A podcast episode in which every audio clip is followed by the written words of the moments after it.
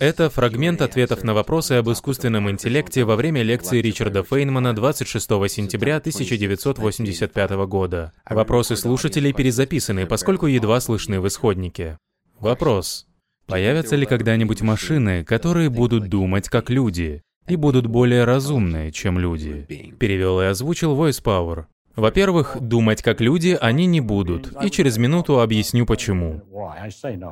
Во-вторых, что касается большей разумности, чем у людей, это вопрос определения разумности. Если бы вы спросили, превзойдут ли машины любого человека в шахматах, да, уверен, однажды так и будет. И уже сейчас они лучше большинства людей в шахматах. А еще мы постоянно хотим создать машину, которая бы превосходила вообще любого, не только нас. Если есть машина, которая лучше нас играет в шахматы, это не сильно впечатлит нас. Нам интересно, что будет, если поставить ее против гроссмейстеров. Мы, люди, представляем себя эквивалентом гроссмейстеров во всем. Машина должна превосходить человека во всем. В чем лучший человек превосходит остальных. Но для машин это сложно. Но возвращаясь к ответу на изначальный вопрос, мое мнение основано на следующей идее.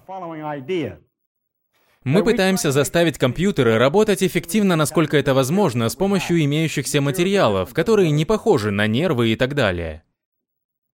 Если мы захотим создать что-то, что будет быстро бегать по земле, можно понаблюдать за бегущим гепардом и попытаться создать машину, бегающую как гепард. Но проще создать машину на колесах, быстрых колесах или что-то, что парит прямо над землей по воздуху. Или взять птиц, Самолеты не летают как птицы, они летают, но не как птицы. Они не машут крыльями, впереди крыла у них есть кое-что другое, устройство, которое вращается, или у более современных самолетов есть труба, которая нагревает воздух и выплевывает его назад. Реактивная тяга, реактивный двигатель. С вращающимися внутри турбинами и так далее. Он работает на топливе. Он отличается, так? Поэтому без сомнений, Поздние машины не будут думать как люди в этом смысле. А что касается разума, думаю, тут все то же самое. Например, машины не будут вычислять арифметику так же, как мы, но они будут лучше нас в этом. Возьмем простейшую математику, арифметику. Машины справляются с арифметикой лучше кого угодно, гораздо быстрее и по-другому. Но фундаментально это одно и то же, ведь ответы-то одинаковые. Это хороший пример. Мы никогда не сделаем машинное вычисление более похожим на человеческое. Это будет шаг назад. Потому что арифметика в исполнении людей медленная, громоздкая и запутанная, и полна ошибок. А эти ребята быстры. Если сравнивать возможности компьютеров и людей, то вот вам довольно интересные примеры. Во-первых, если я дам вам, людям, такую задачу, я попрошу назвать вас эти числа, в обратном порядке через одно, пожалуйста. Сейчас я назову последовательность чисел, и хочу получить от вас их в обратном порядке через одно. Ладно, давайте упростим. Просто назовите числа в том же порядке. Готовы? Один, семь, три, девять, два, шесть, пять, восемь, три, один, семь, два, шесть, три. Кто-нибудь справится с этим? Нет. И это было меньше 20-30 цифр. Но компьютеру можно дать 50 тысяч таких чисел и попросить его выдать обратный порядок, сумму их всех и так далее. И компьютер долго не забудет их в отличие от людей. Компьютеры уже кое в чем гораздо лучше людей, и лучше помнить об этом, если пытаетесь их сравнивать. И человеку постоянно приходится для собственного успокоения. Люди постоянно пытаются найти одну вещь, чтобы ее, в которой они будут превосходить компьютер. И мы знаем много-много примеров, в чем человек лучше компьютера. Вот девушка идет по улице, и у нее это определенная походка, и вы знаете, что это Джейн. Так? Или идет парень, и вы видите, что его волосы слегка колышутся, сложно разглядеть издалека, но вот эти забавные завитки на затылке говорят вам о том, что это Джек. Распознавать объекты, распознавать паттерны. Похоже, что именно это мы не смогли описать конкретной процедурой. Вы скажете, у меня есть отличная процедура для распознавания Джека, просто взять много изображений Джека, Кстати, изображение можно поместить в компьютер с помощью вот этого метода. Если ячейки сильно мельче, и для каждой задан черный или белый цвет. В газетах изображения получают с помощью черных и белых точек, и если они достаточно мелкие, то их не различить. Поэтому при достаточной информации я могу загрузить изображение в компьютер.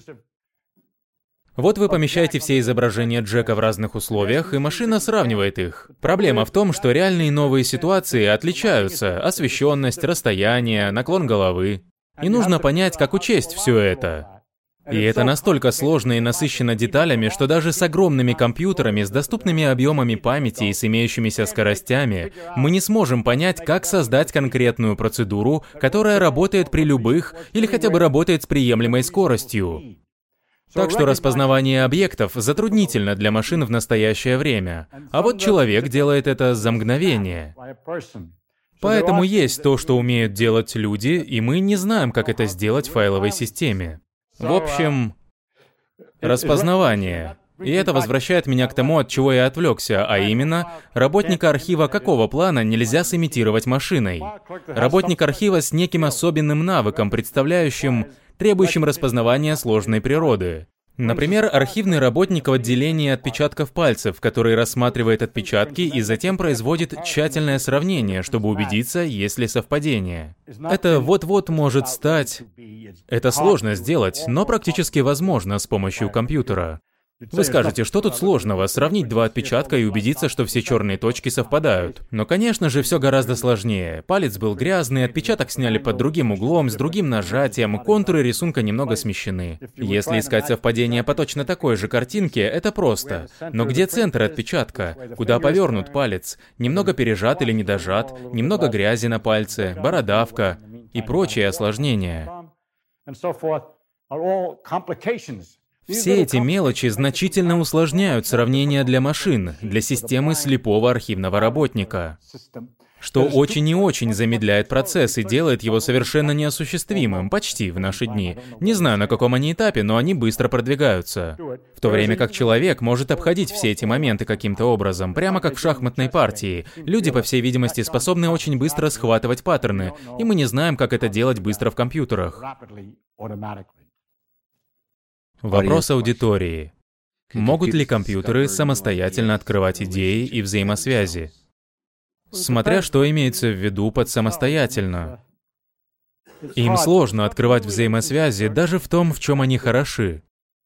Были компьютеры, которые решали задачи вроде доказательства геометрических теорем. И задача нахождения доказательства теоремы была переведена в четкую процедуру. И как только такая процедура составлена, хоть это усложненный и дурацкий способ производить доказательства, компьютеры смогут это. Сегодня компьютеры не могут делать все, что может делать человек. Очень сложно найти способ достаточно точного определения того, что можем мы, и никогда не сможет компьютер. Есть вещи, которые делают люди, и в процессе которых им будет приятно, или в процессе которых они будут понимать, что они делают, или любая другая абстракция. Это похоже на то, как если бы он, выполняя задачу, мог почесаться, чтобы снять блоху с волос. Но нет, у компьютеров нет волос, с которых можно было бы снять блоху. Поэтому нужно быть точным, когда говорим о том, что делает человек. Если к реальному результату человеческих усилий вы добавляете нечто, что вам по душе, эстетическую оценку, я не про вас, но многие увлекаются этим, когда задают вопросы. И если мы добавляем что-то, что, как мы думаем, мы делаем поверх того, что мы на самом деле совершаем, и смотрим не просто на результат наших действий, но еще и на много чего кроме этого, для компьютера становится все сложнее и сложнее сделать то же самое. Потому что люди склонны пытаться убедиться, что они могут что-то, на что не способна ни одна машина. Почему-то людей уже не волнует. Должно быть, их волновало это в прошлом, что машины физически сильнее людей. Они поднимают веса тяжелее, передвигают предметы быстрее, бегают быстрее. Они летают. Они могут. Они ужасно превосходят нас и так далее. И что-то мы до сих пор не переживаем, что некоторые машины могут поворачивать руку как человек. Мы легко можем создать машину, которая лучше нас будет прогнозировать погоду, например. Ведь чтобы спрогнозировать погоду, нужно взять старые записи и посмотреть, когда условия были похожими, и предположить, что результаты будут теми же. В дополнение к этому провести анализ движения ветра согласно законам физики и приправить текущим уровнем техномагии. Скорость будет выше и эффективность прогноза выше, если есть возможность рассмотреть больше случаев.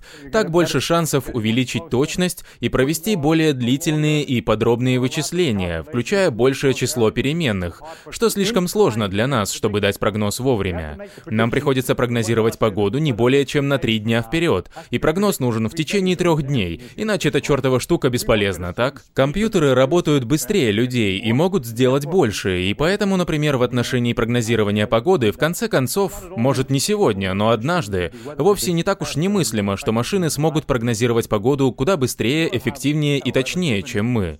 Но нам придется дать машинам процедуру. Вопрос в том, что произойдет, если не дать машине процедуру. Человек, люди, пытались сыграть в эту игру. Давали машине вместо прямых указаний то, что называли эвристикой. Пробовали аналогию, чтобы получить новую идею, как сделать что-то, сравнивая одно с другим, пробуя предельные случаи и так далее. И Линет продвинулся дальше всех в этом плане. Сколько у меня еще времени? Хочу показать слайды. Я в курсе. Интересная информация. Но сколько времени у меня есть? Время для слайд-шоу. Поскольку время на исходе, я больше ничего не скажу по этой теме. Нет, на это требуется еще несколько минут, поэтому я и спросил про время. Ладно, вы создаете эту машину, которая является картотекой для понимания. Все, что она делает, это смотрит, пытается найти ответ на какой-то вопрос, смотря на различные возможные вероятности и варианты, которые она пробует, что-то вроде комбинаций в шахматах. Вместо того, чтобы пробовать все подряд, эвристика предлагает двигаться ближе к центру доски сначала, и неважно, что по углам или вроде того. Своего рода правило. И Линет впервые применил эвристику к военно-морской игре.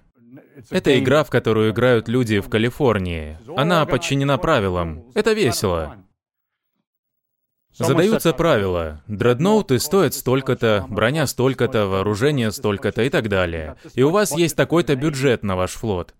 И вы создаете различные виды кораблей с различной броней. И затем этот тип корабельной брони определенной толщины, которая обходится в какую-то сумму, может выдержать снаряды определенной мощности и так далее. И вот вы пробуете, располагая бюджетом, создать различные виды кораблей так,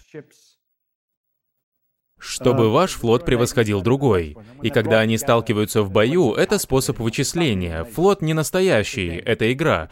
Какой флот самый лучший, и все правила определены. И это огромный массив данных, стоимость всего, мощности всего, бронебойные возможности и так далее. И это отличная игра.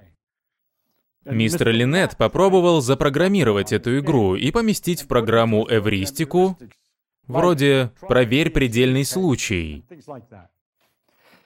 И он победил в турнире в Калифорнии.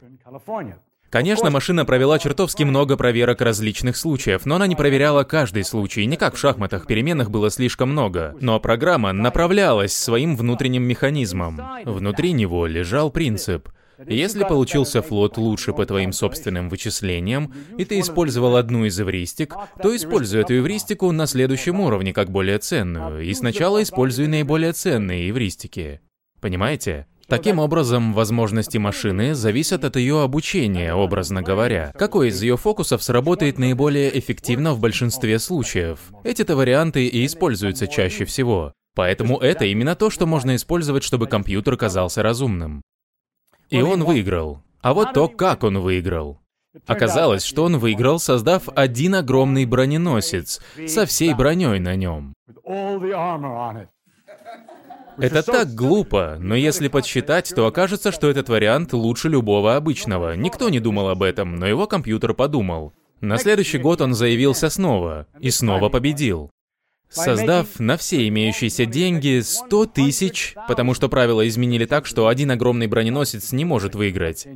100 тысяч мелких катеров. Очень мелких, у каждого на борту по пушке. Их было легко выбить из боя, но их было 100 тысяч, и каждый стоил немного. И вражеский флот не смог уничтожить их всех. И вся эта мелкая машкара наступала, и оказалось, если подсчитать, что он снова победил. На третий год его не допустили до игры. И он применил этот компьютер и эвристические методы ко множеству других задач, перебирая множество раз и пробуя новые эвристики и так далее. И это стало очень интересным. Он жаловался, что было несколько багов в этой системе, и когда он говорил о ней, я сказал, что я думал. И я озвучу свой комментарий позже. Например, одним из багов было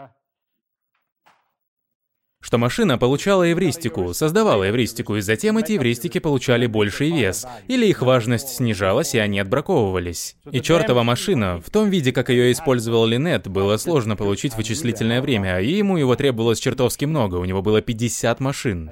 По ночам в Хьюлит Паккард. Он всегда работал по ночам и приходил утром. Чертовы штуки пробовали варианты и выдавали результаты. Я использовал их для математических расчетов и прочих задач. Однажды он возвращается, а машина выдала эвристику. Разработала эвристику. Когда он подавал на вход задачу или новую идею, он подписывал от него она или от машины. Надпись была «Линет» или «Машина». И вышло так, что каждая эвристика или каждый вопрос от Линнета не интересовали машину что экономило много времени. Машина справлялась куда лучше, с этой игрушкой никаких проблем. Машине было не до Линета той ночью, из-за чего ему пришлось исправить этот баг.